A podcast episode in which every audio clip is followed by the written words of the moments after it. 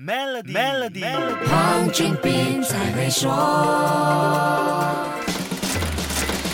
你好，我是黄俊斌。以前说到通货膨胀，一般人或许感觉不强，就当是一个经济名词来看待，抱怨一下某些东西起价了。但这一次的情况真的不一样了。今年全世界有八十多个国家或地区通货膨胀率创下了五年来的新高水平。不止这样，今年全球的通货膨胀率将达到百分之四点三，创下十年来的新高。造成这次疫情通货膨胀的一个重要原因是印钞票。来听听马来西亚经济研究院的研究员肖赛子博。士的解说，这个疫情发生以来呢，为了刺激它的这个经济的复苏，很多国家的这个央行都做了一个动作，就是放水，亦或是直升机撒钱。还有一一些国家呢，大规模的发行一些国债，扩大财政支出，并通过购买国债和一些就是我们的 QE 的量化宽松的政策来释放了大量的这个流动性。全世界究竟向市场灌了多少水呢？肖赛子博士说，在疫情爆发的第一年里，以美国为首的全球八大经济体一共增发了十四万亿美元进入市场，这相等于全球经济总量的百分之十四。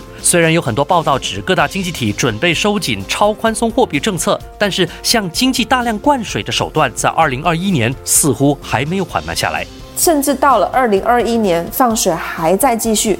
摩根斯丹利最近做了一个预测，就是说我们全球的四大行——美联储、欧央行、日本央行跟这个英格兰银行，二零二一年大规模还在加速印钞，高达三点四万亿美金。这样的情况之下，灌入市场的钱在解封和经济活动开放之后，引起高需求，推高物价，刺激通货膨胀，似乎是无可避免的情况了。好，先说到这里，下个星期跟你说一说马来西亚究竟哪一些商品涨价最厉害，这可能会出乎你的意料哦。守住 Melody，黄俊斌才会说。黄俊斌才会说。